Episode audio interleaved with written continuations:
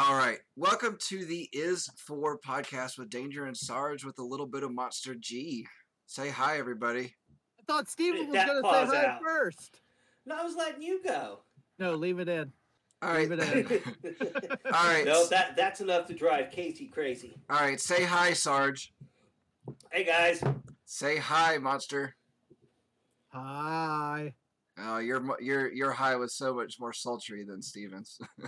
I'm, what I'm, I'm known for. Sultry. Yeah. I'm salty, but I'm not sultry. No, no, not not sultry at all. Salty, I do believe, is a good uh good descriptor for you.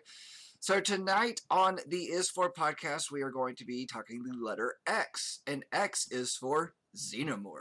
Who's Love familiar it. with the Xenomorph? Obviously, you are. They're uh, Love it. monster. What about you, Sarge? Oh, yeah. Uh, what Xenomorph are we talking about here? I mean, are we talking about like the original Xenomorph? Oh, we're gonna talk we about, about we're gonna talk about all of them. But go on.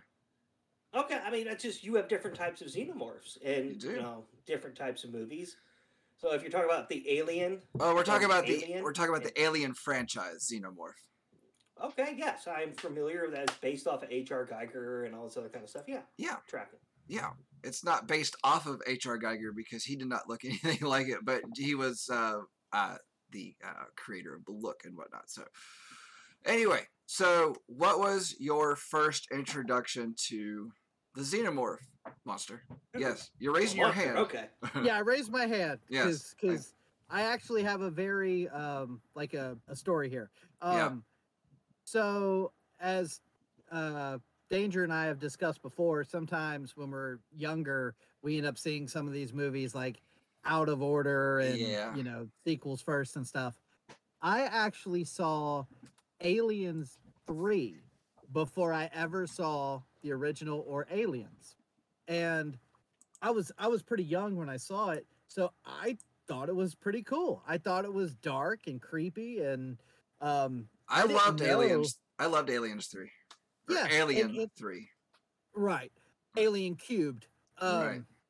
And I, I had no idea, like, the, you know, the alien was kind of like dog-esque. He ran on all fours yep. and stuff. And um, at the time, I wasn't as familiar with C G and animatronics versus and practical effects. So it, it looked cool to me. Um, so obviously, as I got a little bit older and, and watched the, you know, the first two, I was blown away like how much better those two were, but I, I have a soft spot for Alien three. And you, Sarge?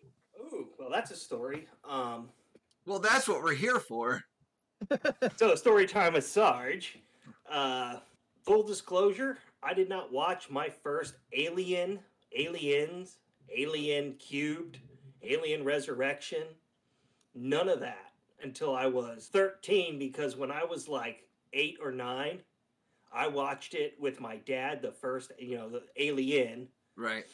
And when that thing popped out of home dude's chest in the middle of the dinner table, I was like, nope. And Beautiful. I went back to my room. Beautiful moment. Which actually is well, what one of the things I think is funny about that scene is they didn't tell a single actor what was going to happen. So that is genuine fear on everybody's faces when... when that chest burster bursts out, does its and thing. It, and you can feel it. And oh, you yeah. can feel it in that oh, yeah. scene. That is such a, like, traumatizing moment. Oh, yeah. And it the fact that it wasn't, you know, scripted as far as everybody else knew, I think it right. just, you know, lends itself. And, you know, that's just the wonderful direction that they were given. So I like it when things are unscripted in movies and you get the genuine response from people. Oh, yeah. I mean, I was, I mean, I my older brother, which... goes to show you siblings are a dick. My older brother said Aliens was better. It wasn't as bad. So I was like, you know what? I can watch this. You know, in the first part of the movie, there's nothing really going on. And then it, and then it's like they're sleeping in the bed. Oh, there me. is there is something going on. That's where you meet Paul Reiser. But, I mean, it's it's like the part where it's like they're sleeping in the bed and all of a sudden, like, the damn facehugger tries to get her. And I was like, no, this isn't better. No. So for like three weeks, I'd be like searching underneath my bread, my bed with a broom. Uh, where you going with the broom? Cleaned underneath my bed. So your yeah. your room's never been that clean. No face huggers in here. Well, all right. So the first Alien movie, uh, nineteen seventy-nine, you know, nobody had ever seen anything like like that. It was uh, it, it was a fantastic movie, and I too have a soft spot for these movies. Um, uh, more of the first three. I never really liked the fourth one, and I kind of thought Prometheus and Alien Covenant were bad. Um, but yeah, but you know, it it was nice to see a return to form, and then it just wasn't form at all because it wasn't. Well, I mean, yeah, I was gonna say like I. Uh, I have a soft spot for Alien Resurrection because I, I felt like they were at least trying to do something. Like um, the whole like Ripley being cloned and all that. Like there, it was interesting. It, it, I like the cast: Winona Ryder, Ron Perlman. Um, right. But yeah, those those first two, and like I said, I like Alien three, but I acknowledge it's not quite up to the same level as Alien and Aliens. I'm- but uh, yeah. I mean, it seems like in Alien Resurrection, they at least tried to close out the franchise. Yeah. It seems like it's what they were trying to do. Only to have yeah. that and, door just bashed wide open years later.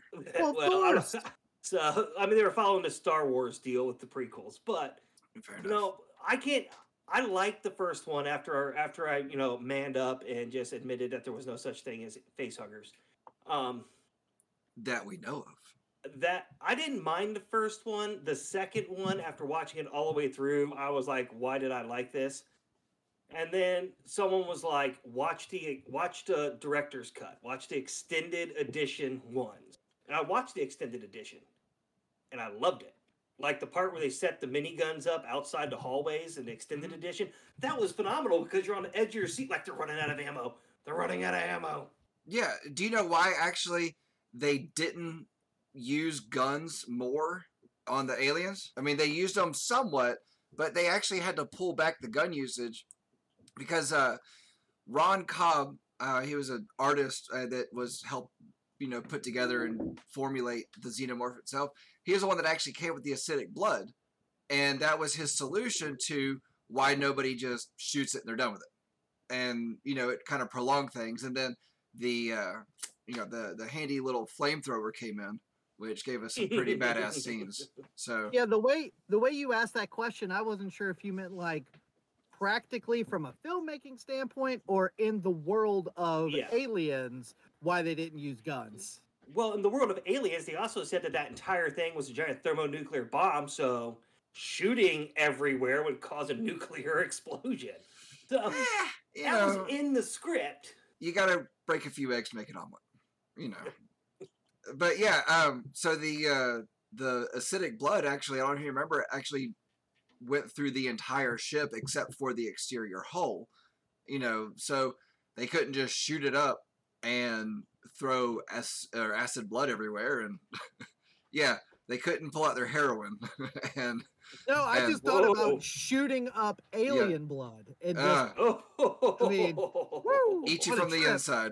I mean, if you, if you could, if you could get a syringe that could actually hold alien blood, that'd be a little, that'd be a special syringe. I don't, I don't you know, know, but there, but but there is a way to kill aliens. You know, you have to get with those predators, and you got to get that predator weaponry that just is immune no. to alien blood. We okay. don't have to talk about the A V P movies. Oh, do we're we? we're going to.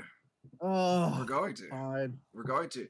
I never saw the second one. I did see the first one multiple times, and it was one of those things that I watched it once, and I thought, this is shit. Let's watch it again and see if it's better. And then on like the eighth night, I it was shit every time. I just I accepted that Damn that's what it was. Weyland Company. God. Yeah. Um. You know, actually, I do appreciate how they carried certain things through the entire you know franchise, like the Weyland Company. That was the one thing that really ties it back to, um, the uh, uh what is it, Blade Runner. You know, those two universes are actually connected. Did well, you... yeah, that makes sense because of Ridley Scott, huh? Right. Yeah, the okay. uh, I don't think it's ever actually said that they're actually connected, but it's the yeah. same same logo, same names and stuff like that between oh, the two it companies. Is. I mean, I did not it, know it, that. As as a bibliophile here, someone that reads a lot of books, I have read the Predators the Predators series books, which is really good, right? Really good.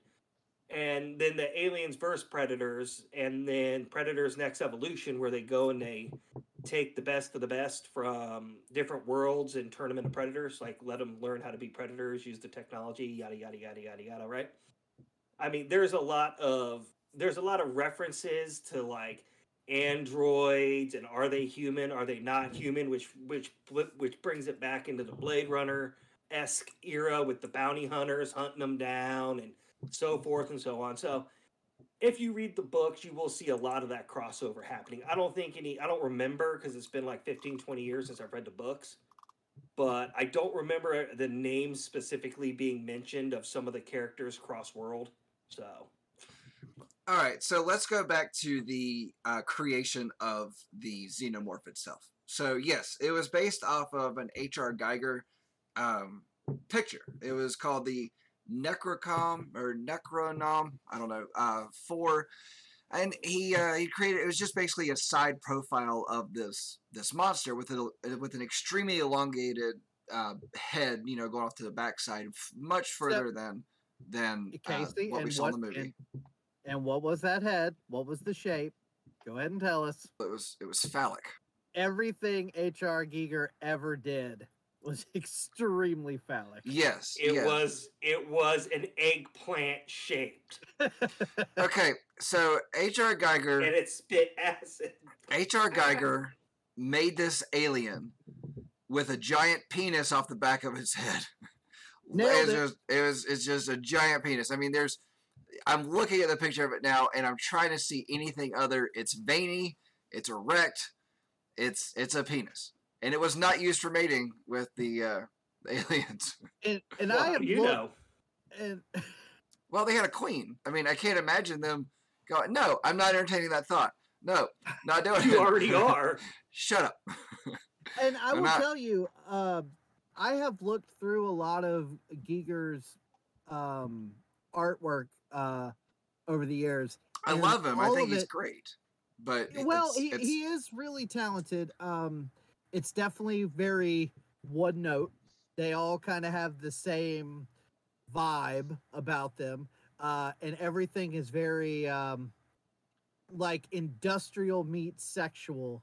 And it's uh, some of it's really cool. And then some of it's a little bit like, all right, man, were you just like horny yeah. while you were drawing this? Like, I'm, what are you doing? I mean, I don't, I don't, so, know if you, I don't know if you've ever seen a picture of H R. Giger, but he looks like a guy who probably was horny all the time.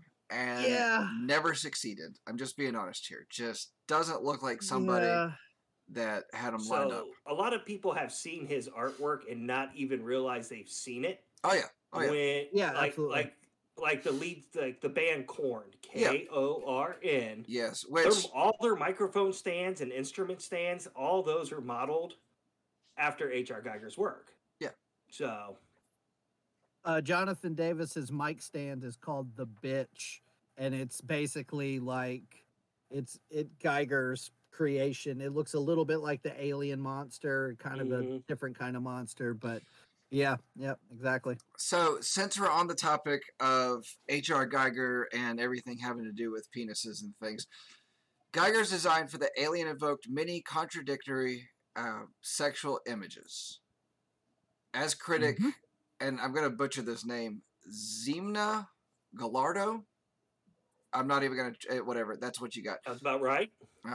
Um, she said, uh, the creature's combination of sexually evocative physical and behavioral characteristics creates a nightmare vision of sex and death. It subdues and opens the male body to make it pregnant, then explodes in its birth. What?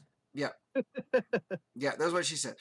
Um, in its adult form, the alien strikes its victims with a rigid phallic tongue that breaks through skin and bone. More than phallus, more than a phallus, uh, however, the re- uh, the retractable tongue has its own set of snapping metallic teeth that connects it to the castrating vagina dentata. Which, if you're not familiar with that, it's when a vagina has teeth. Which, There's a movie you- about that.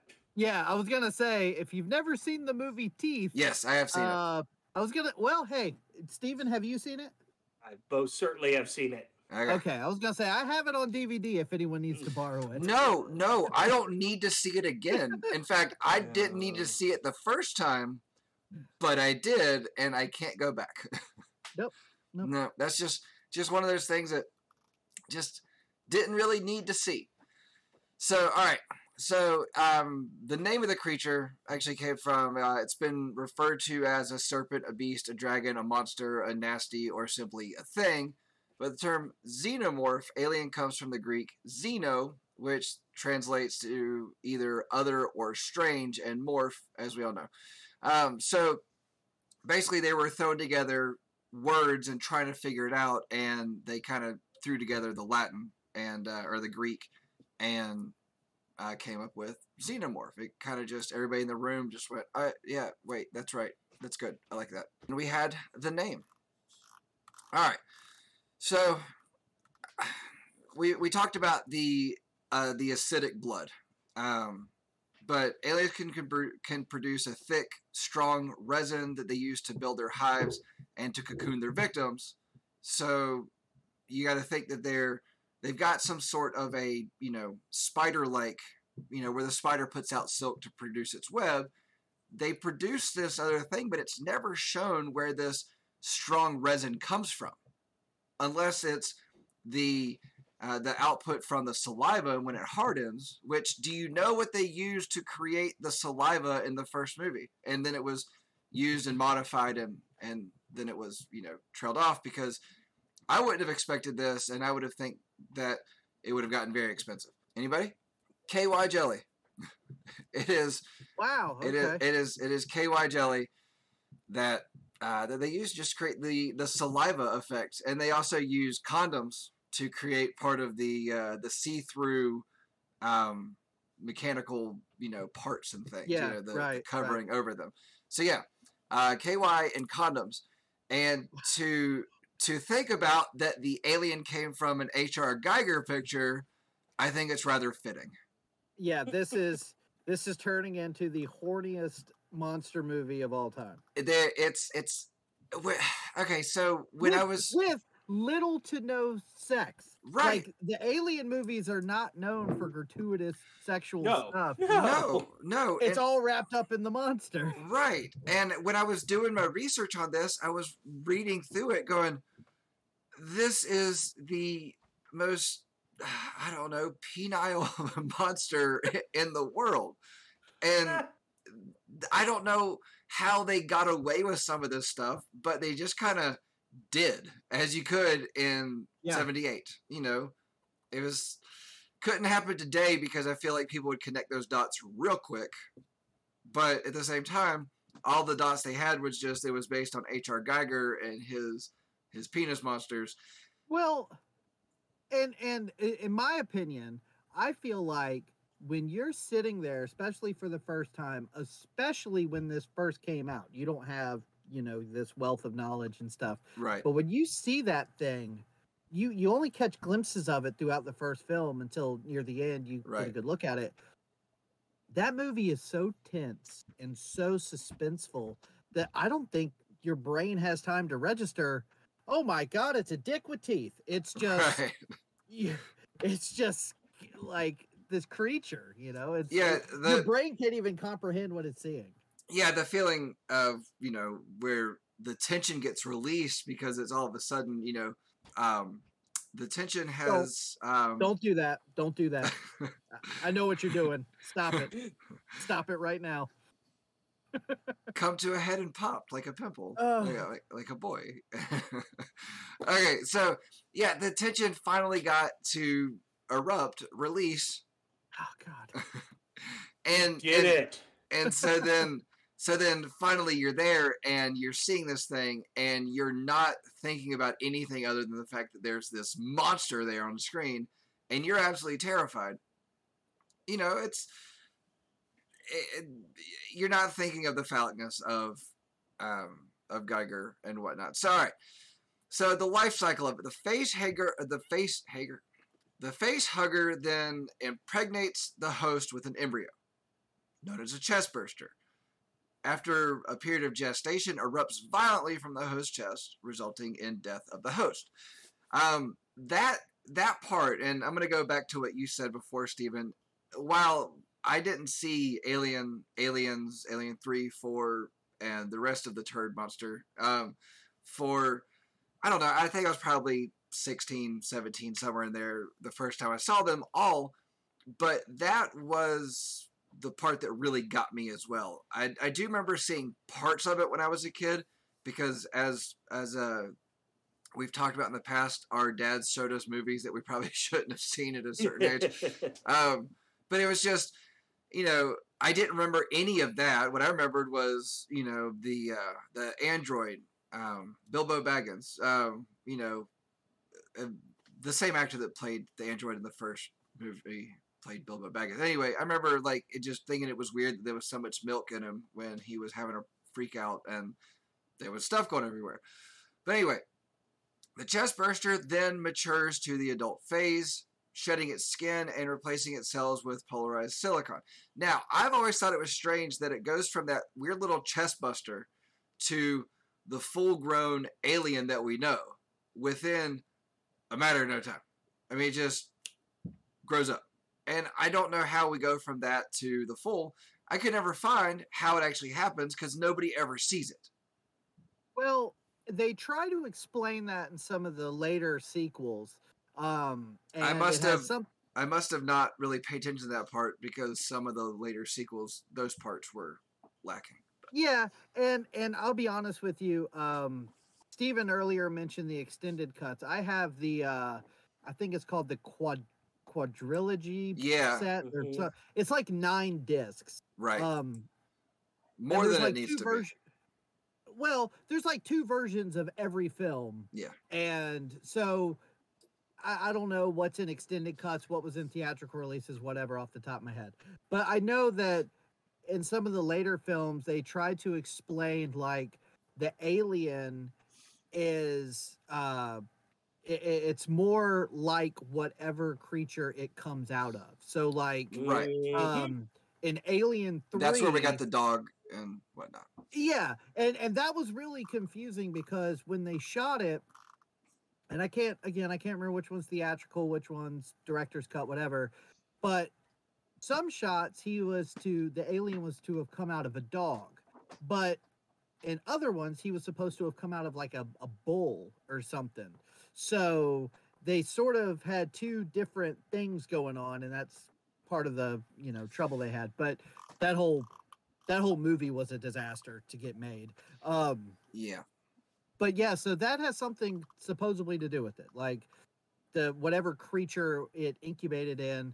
And that's why the alien in the original is bipedal. It it looks more human humanoid. Right. Okay, so if we're going to talk about the Xenomorph, and we're going to talk the Xenomorph without giving full opinions, which we will as we move through this, about what we thought about each incarnation of it. We have to embrace each movie and what the movies brought to the table as far as the evolution of the Xenomorph in itself.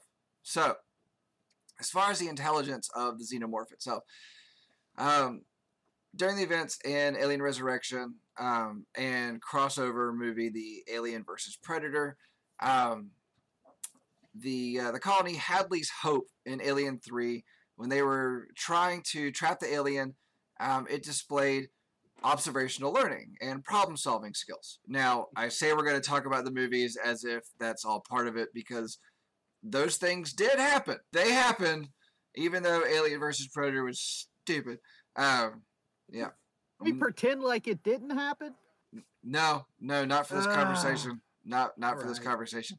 Um, I, I do look forward to the day when we do uh, drill into other planets from space with a giant laser that creates a hole big enough to drive four Humvees side by side through it. I thought that was ridiculous. Anyway, Lord, um, so uh, the alien kills one of their own uh, when they were trapped and using its blood to melt through the enclosure and escape. You know, they saw that their blood was enough to to melt things. And so, you know, we learn that they are able to do that. And then we later see them uh, using weapons, fashioning weapons and things. Um, uh, alien realizes, or it becomes um, increasingly apparent that the alien realizes um, it's a trap that he's in at one point. hesitates and blah, blah, blah. It just, th that that's a whole part of the Xenomorph thing that I could never really get behind. And Well, and, why not? Because the Xenomorph, to me, when it's, you know, the chestburster comes out and creates and grows up to be this thing, it is a creature that kills. That's all it does. It is a creature that is out to kill. You know, they uh, protect their queen. Um, they're actually uh, eusocial, um, you know, single fertile queen. Um, like wasps and termites and things, they operate very much on their own, but they, you know, are out to protect the hive. Now, are we talking, are we going to combine every movie into one for this statement? Because if you do, then you're forgetting that in Alien Resurrection, they said that at the very end of the movie that Ripley's gift to the aliens through her D N A was human-like birthing. So, let's backpedal a little bit. For those who can... can't, for those of uh, who can't see what's happening, Casey just rolled his eyes so hard they almost shot out of his face. Um, I'm not no, sure that the foundation to the house is level anymore. They rolled so hard. Well, all I'm saying is, all I'm saying is, if they take on the characteristics of whatever that the embryo is in, yes, right. Then when they clone Ripley, it would make sense that sh they get her human-like intuition. Mm-hmm. To use the weapons, to learn that their blood is acidic, to free their queen that way. To well, I mean, and then some poor alien had to knock up the queen because she had a human birthing system, which means there's some big dick alien out there. That, is that yeah, when it is you, that when it used the back of its head that looked like a giant penis? We're bringing it full circle. Yeah. Beat it. You beat me to it. I I uh, didn't I didn't know that we were going to uh, break a new realization of the xenomorph in itself mm. and uh, the reproduction cycle. And we've completely done away with the chestburster altogether, so nobody has to die anymore to bring Alien to life. Well, and, and I was going to say that, uh, okay, obviously, once we get to part four of any franchise, things start getting a little wacky. Yeah. Um, but even in, in the first two, you can see the aliens... I don't want to say um, they're not smart necessarily, but they use camouflage. They know how to hide. They know how to, you know, they, they're smart enough to know I'm going to crawl through the air vent and not just open the, the door, you know. So I think they've always been somewhat intelligent. I have problems um, with that scene off the rip, but, you know, that's, that's, that's besides the point. Like, so for example, one of my favorite scenes from the original Alien is the scene where, I can't remember which character is it, it might even be Ripley, where they're in the room and the alien is actually hiding in plain sight, but it's up against the wall in such a way that you you don't see it until it moves and comes out of from the wall. And that part, I know it's coming. Every time I watch it, I know there's a scene where you don't really see it, and then he steps out towards you. But every time I'm like, oh, there it is. Like, every time. And I think that shows that the alien has some kind of concept of surprise attack, camouflage, hunting mentality. Okay, so what's interesting about it is, so in the... Uh, in the H R Giger's original design, it had no eyes, and so he, you know, insisted that the alien had no eyes in the movie. You know, he was brought in to to create the design in more of a three D aspect. So, you know, I said it looked more menacing and soulless. So here's my thought on that, or you know, my here's my point to that. Due to its lack of sight, it's largely suggested the xenomorph hunts primarily by following scents, such as pheromones, which allow them to distinguish between prey and their own kind.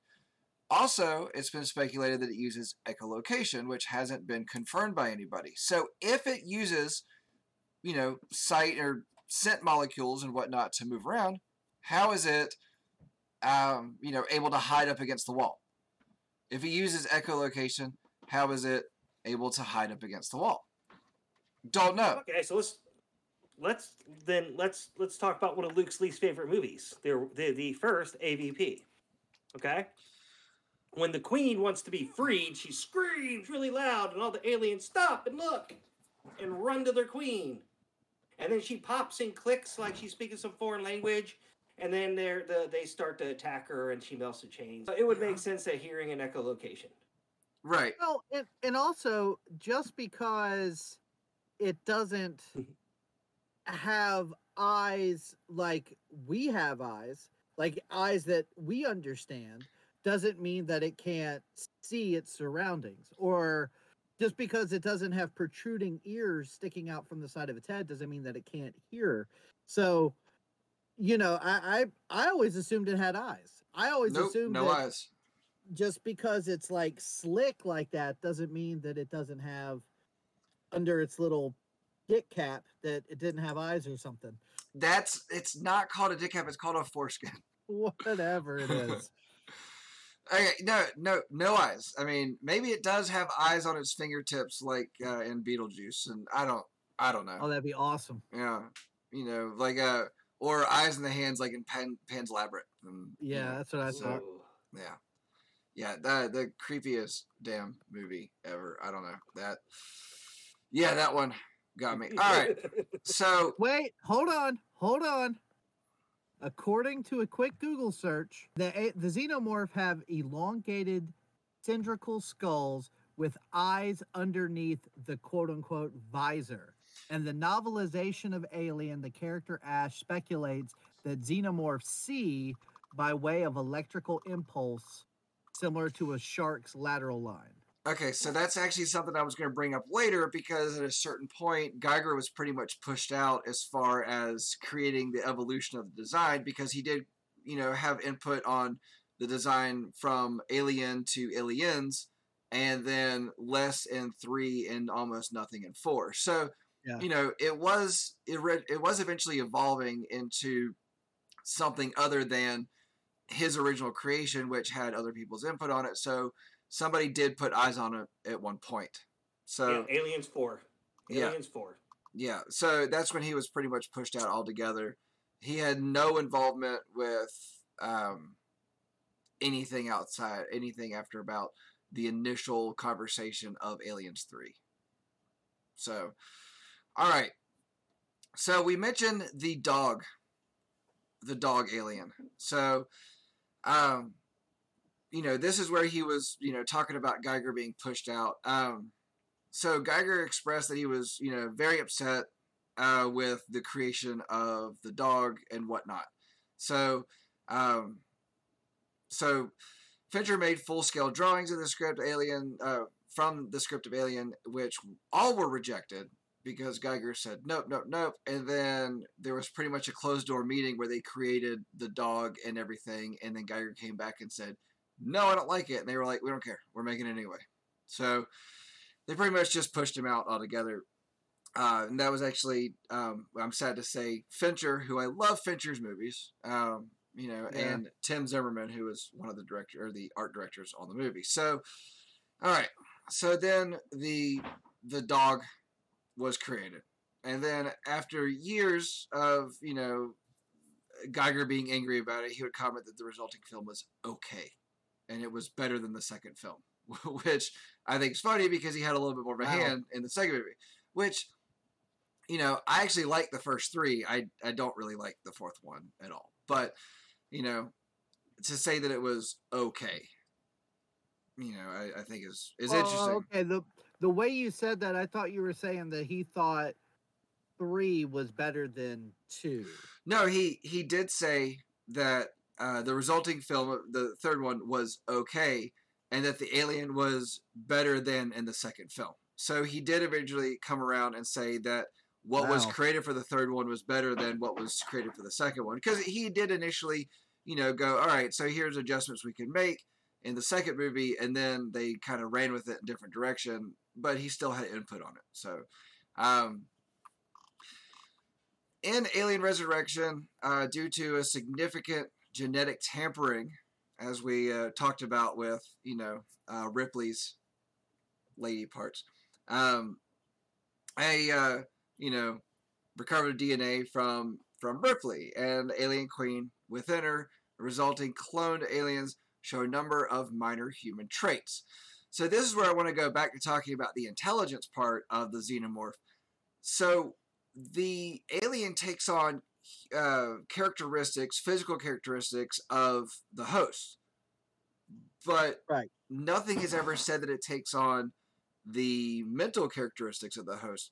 So while we, um, you know, know that the humans and the dogs, you know, help the uh, the xenomorph to become what it is and give it the look that it has, I still don't think that it has anything to do with with uh, the intelligence part of it. So, and I'm going to stand by that. Well, I don't necessarily think that the it, it adopts like a, a whole lot of mental capacity from the host as much as I just don't think it's a a brain-dead creature. Like, I think that it has, like, I, I would put it in the same category as, like, sharks and and lions and those kind of animals where it knows how to hunt, it knows how to protect itself. I mean, at no point do we see them opening doors or shooting guns, and I don't think they ever would. Not, not a, you know, the original trilogy Alien mentality. Now, A V P and they start breeding them and they're half-breeds and all that nonsense. Maybe, I don't know, that's dumb, I don't care. But in the original ones, you know, I think that they adopt physical characteristics from what they've been, you know, mixed with, but they're still of that kind of average intelligence as far as, you know, that goes. Well, I mean, if they're if they're hunters, if that's what they do, if they hunt, even if they have a hide uh, a hive mentality, if they hunt, they learn. You have to learn your prey, no matter what prey it is, no matter where it is. Ah, but do you know? So, do you know who learns their prey? Predator. Yeah. Yes. Stop talking about Alien versus Predator. No, I will never. I will actually. After this is over, I hope to never talk about Alien versus Predator again. God. That oh, don't worry. Shit. I uh, ne- next time we cycle the alphabet, I'm taking A, and it's going to be A V P. Oh God! So we have to do a whole hour or however oh, long that we we can. Oh, yeah. Now, I I made oh, yeah. I will protest and sit with my arms crossed the whole time. You can you can pout like a two-year-old all you want. It's going to happen. Yeah, I may, I may, and my only input may just be this movie was shit. The sequel was the extra turd. You know, the the the sequel was when you've already gotten up from taking a dump and you're like, oh wait, it's not done, and then you have a big shart because you're sitting in the kitchen and you can't make it to the bathroom in time. That's what A V P two was. A V P two was a shart on the movie industry. It, yeah, A V P two should have never happened, which I don't actually plan on getting to A V P two in this. But, all right, the newborn creature was originally scripted by, do you want to guess? Anybody want to guess who originally scripted the newborn creature? Yeah. Oh, Joss Whedon. You know, our uh, our buddy, the Avengers, and and uh, the one that killed the the D C universe, basically. Yeah. Good old Buffy the Vampire Slayer Whedon. Yep. All right, but uh, he originally scripted as being an eyeless, ivory white quadruped with red veins running along the side of its head. It had an inner jaw with the addition of a pair of pincers on the inside of its head. Those pincers would have been used to immobilize its prey as it drained it of blood through the inner jaw. What does that sound like to you? Like a vampire. Yeah. So um, I'm convinced that he was stuck on the Buffy the Vampire Hunter kick, and that's what came out of it. All right. So there now there's going to be some blonde cheerleader that fought the aliens there at the end of the film. Yeah. um.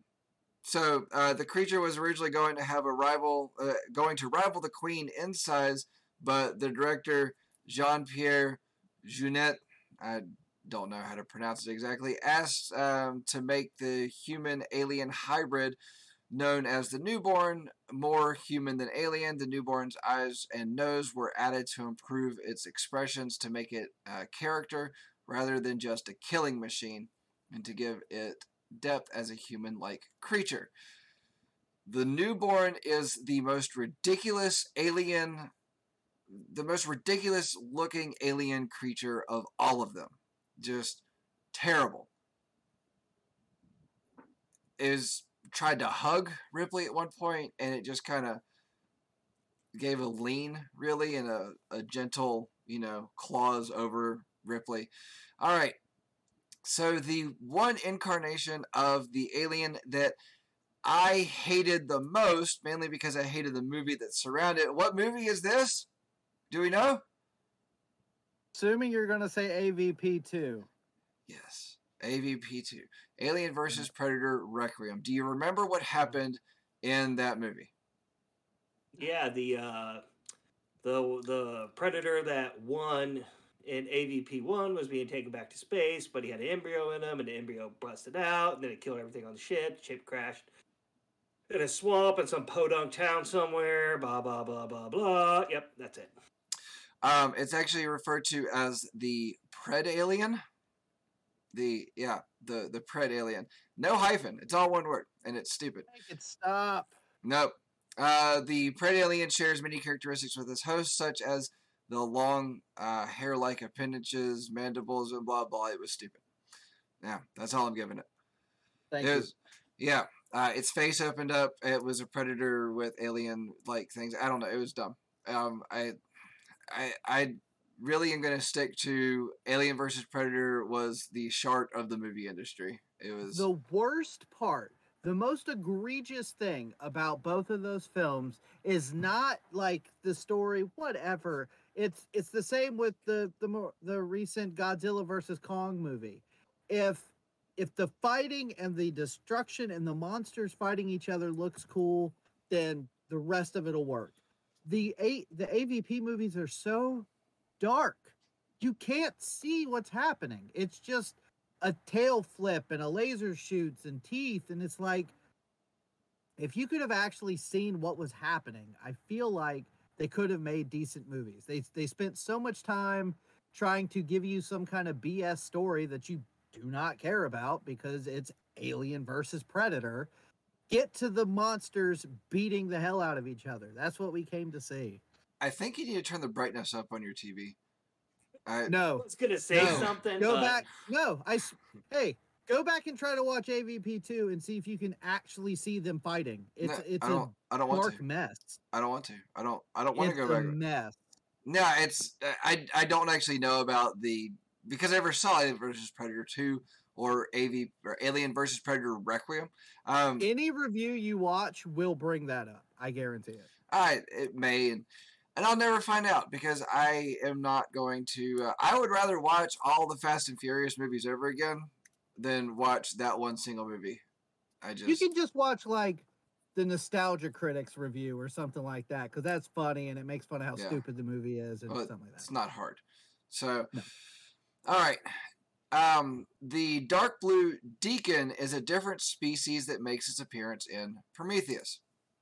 Though it clearly shares traits similar to the Xenomorph, including a similar life cycle, the Deacon is the result of a trilobite, um, a large facehugger-like creature, attacking and impregnating an engineer. Which I don't know if you remember, but the engineer were the over-muscular, and no gems, no gems ever shown in any of the engineer flashbacks. No gems, but they were extremely muscular.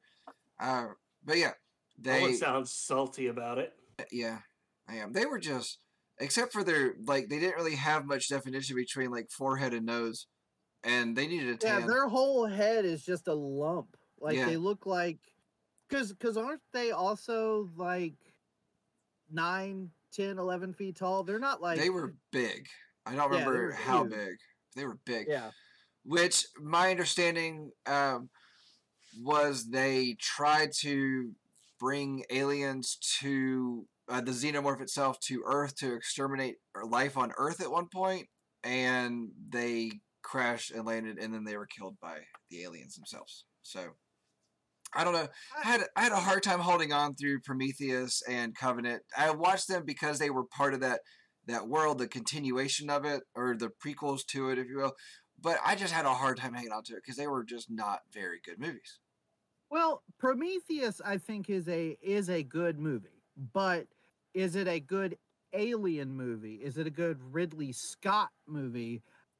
I don't think so. I, I feel like Prometheus should have either leaned heavier into the Alien myth- mythos, or it should have been a standalone science fiction film. Right. I think it tried too hard to, yeah, it's a little bit like Alien, but these are, Like that creature at the end of Prometheus, like that should have been a xenomorph. It shouldn't Shut have up. been some other weird kind of sort of thing.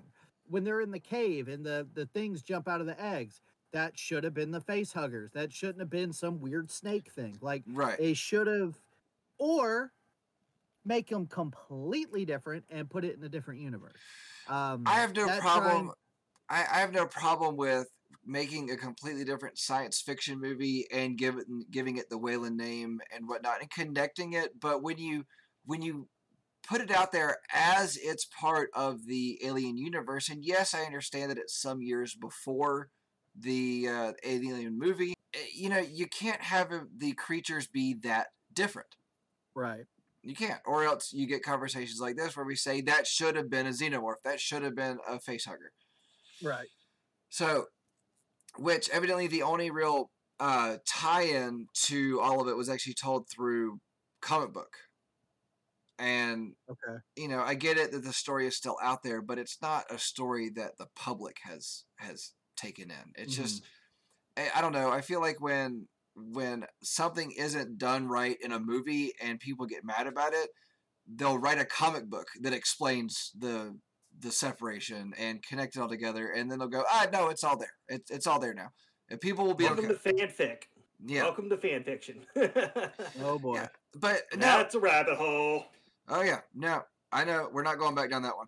Um, no, but it's it really does feel like that when people get mad about something not being right in an entry into a universe, as Prometheus was. They go, okay, fine, whatever. Let's just write a comic book. And it's pretty much fan fiction the whole way through, and they leave it up to somebody else who has nothing to do with the movies to connect the dots. And that's not okay, in my opinion. You should have the at least the writers involved in it, so then they can actually make it make sense in some way, but then skip the comic book tie-in altogether, the thing that nobody is going to read, well, not nobody, but most people aren't going to read, and actually do what people want to see in the movie.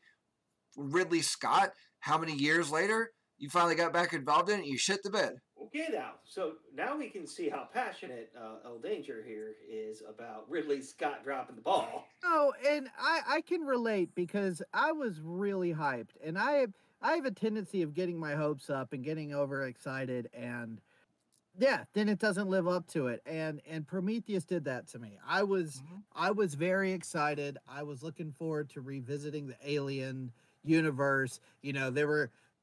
a lot of the stuff that was coming out before the film was talking about, you know, the origins of the xenomorph and all this stuff. And I was like, you know, they're going to explain the engineer. And I was like, okay, this, this sounds fantastic. And then it's a generic, slow-paced sci-fi film. It doesn't even feel like an Alien film at all. I left the theater and drove home and was confused. I was trying oh, no, to piece I, it together. I, I was honestly hoping, because, you know, it starts off slow. Right, it starts off slow. Let's just be honest. Yeah, I was like, "Oh, this is gonna be one of those slow burn movies. This is gonna, it's gonna build up. Then it's just gonna, it's just gonna powder keg, and it's just gonna be action, action, action, action, action." Right? No, no, no, no, no. And then at the end of, and then at the end of what is it, Covenant, where it's like you find out the bad guy's the one, the android that survived. You're like, "Well, hell." You know, but don't get me wrong. Michael Fassbender is an incredible actor. Playing, playing the, two roles of the same he's character. He's probably the best part. He's the best part of both of those films. Absolutely. Absolutely. Yes. Um, but, and and I'll be honest, I only saw Alien Covenant once, and I, I've been meaning to revisit it. But I just remember same thing. Like, I thought that, okay, Prometheus was leading up to Alien Covenant. This is going to be the Alien prequel we wanted mm-hmm. in Prometheus. But it was, it still was, I, I don't know. It didn't, it felt so disconnected.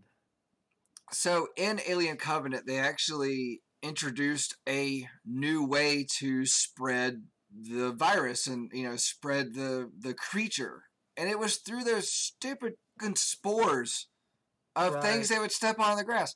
You don't wait to that late in a series to to introduce a new way of the thing happening. And it just added a whole element to it that made me mad. It just... Well, it's like, it, there's this weird fascination that every single nuance has to be explained. Nobody asked for midichlorians, okay? Nobody no. cares. No. It's the Force. You have it or you don't. Nobody cares that the aliens could be spread through spores. Like, that's not... The, like, I don't understand who was writing these ideas. Like, it just seems completely out of left field with the rest of the, the vibe of the series. But, I mean, it's it's the, it's when you take so many creative liberties that you feel you have to justify your creative liberties. There is straying away far out of the, uh, I don't want to say content, but the confines of the original three films mm-hmm. as you go forward. I mean, Alien Resurrection stayed the most true to the original three. In reality, it did. There were still chest bursters. There's still xenomorphs. There's still facehuggers. You knew oh. what was going to happen when Home Slice woke up out of cold storage looking at an egg. Yeah. You knew what was going to happen. But, but that was also, get... that was made just within a few years of Alien three. Right. It was Prometheus still... and, Re... yeah, it, it, Prometheus I, I, and I know. Covenant were twenty, but thirty it's years not, later. It's not like the source material for Prometheus and Covenant was lost to the world and they oh, had yeah. to make it up anew. That's what I'm sure, saying. They sure, took so yeah. many creative liberties that it's like, we have to explain this or no one's going to get it. Okay, so Resurrection came out in ninety-seven. Prometheus came out in two thousand twelve. So, you know, it twenty, was... twenty-some years. It was long enough to create a gap um, to where, you know, it created a hunger for this this thing. And then when you come back and you create something like...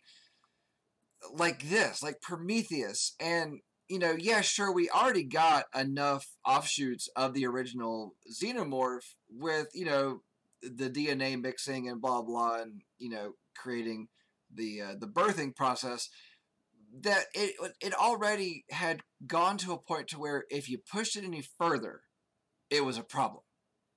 And then they did with Alien versus. Predator. And... Well- But I think that, like, with Prometheus, I think, and, and correct me if I'm wrong here, Casey, I think you and I got so hyped because we were thinking, okay, Alien Resurrection, you're, you're, you've gone too far.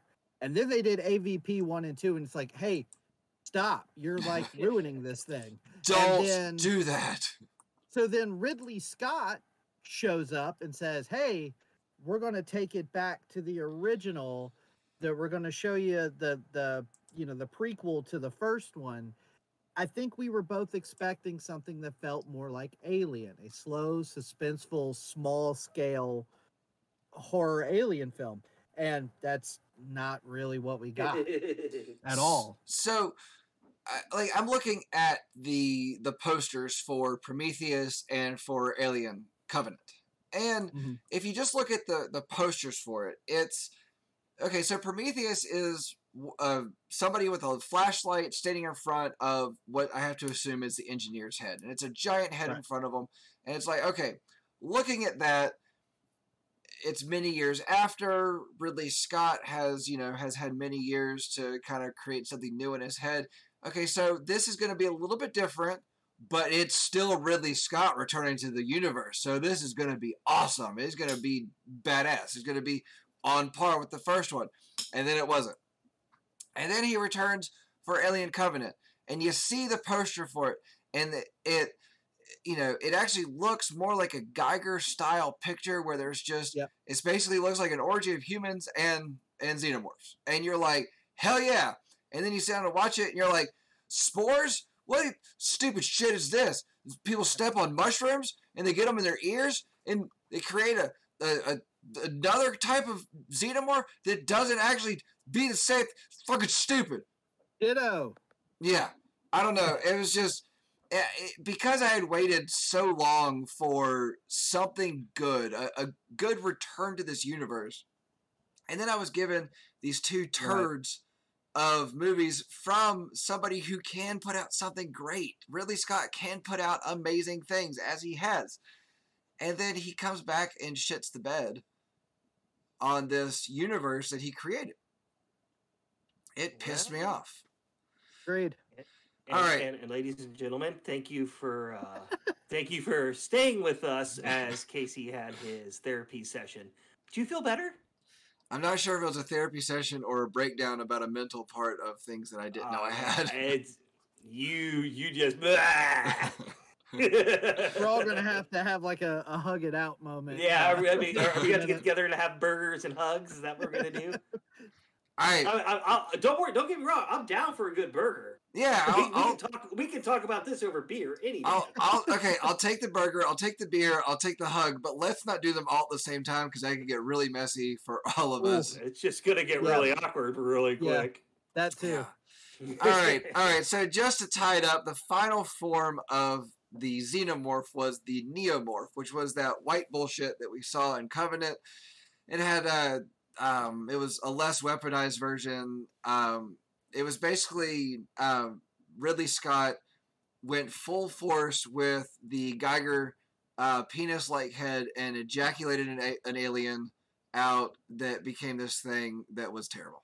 So that's my final thought on. Thank you for leaving Xenomorph. Us on such a positive note. You know, if I could end everything with Ridley Scott ejaculating, we're in. Wow. I hope he listens to this. I, I hope really he does. Do. I hope he does too. And I hope I get an email, a handwritten letter, or something from him, and I will frame it. And I hope it just. I'm. I'm it's sure it's called a defamation lawsuit. Yeah, uh, I was gonna say it's oh. called a restraining order, and they deliver it to your door. Oh no, that's fine. That's fine. If if I get a guy that shows up to my door and he's like, "Hey, I'm from the phone company," I'm like, "I don't have a phone," and he's like, "Here's this document. You've been served," and I'll open it up. And you've see obviously from... never been served with paperwork before, because that's not how it no. happens. There's usually I, a cute blonde that rolls up that's like, "Hi, uh, I'm looking for someone. Are is your name Casey?" And you're like, "Yeah," and then all of a sudden they drop the facade and they're like. You've been served. Sign here. Is that how you got your restraining order? Uh, no, I've never had a restraining order. Oh, okay. Never had a restraining order yet. yet. Yeah, it's true. Yeah. yeah. All right, everybody. For X, that's been Xenomorph in my rant. Not R for rant, just X for Xenomorph. All right. All right. Say bye, Sarge. Bye, guys. Bye. Say bye, monster. Later. All right. Bye, everybody.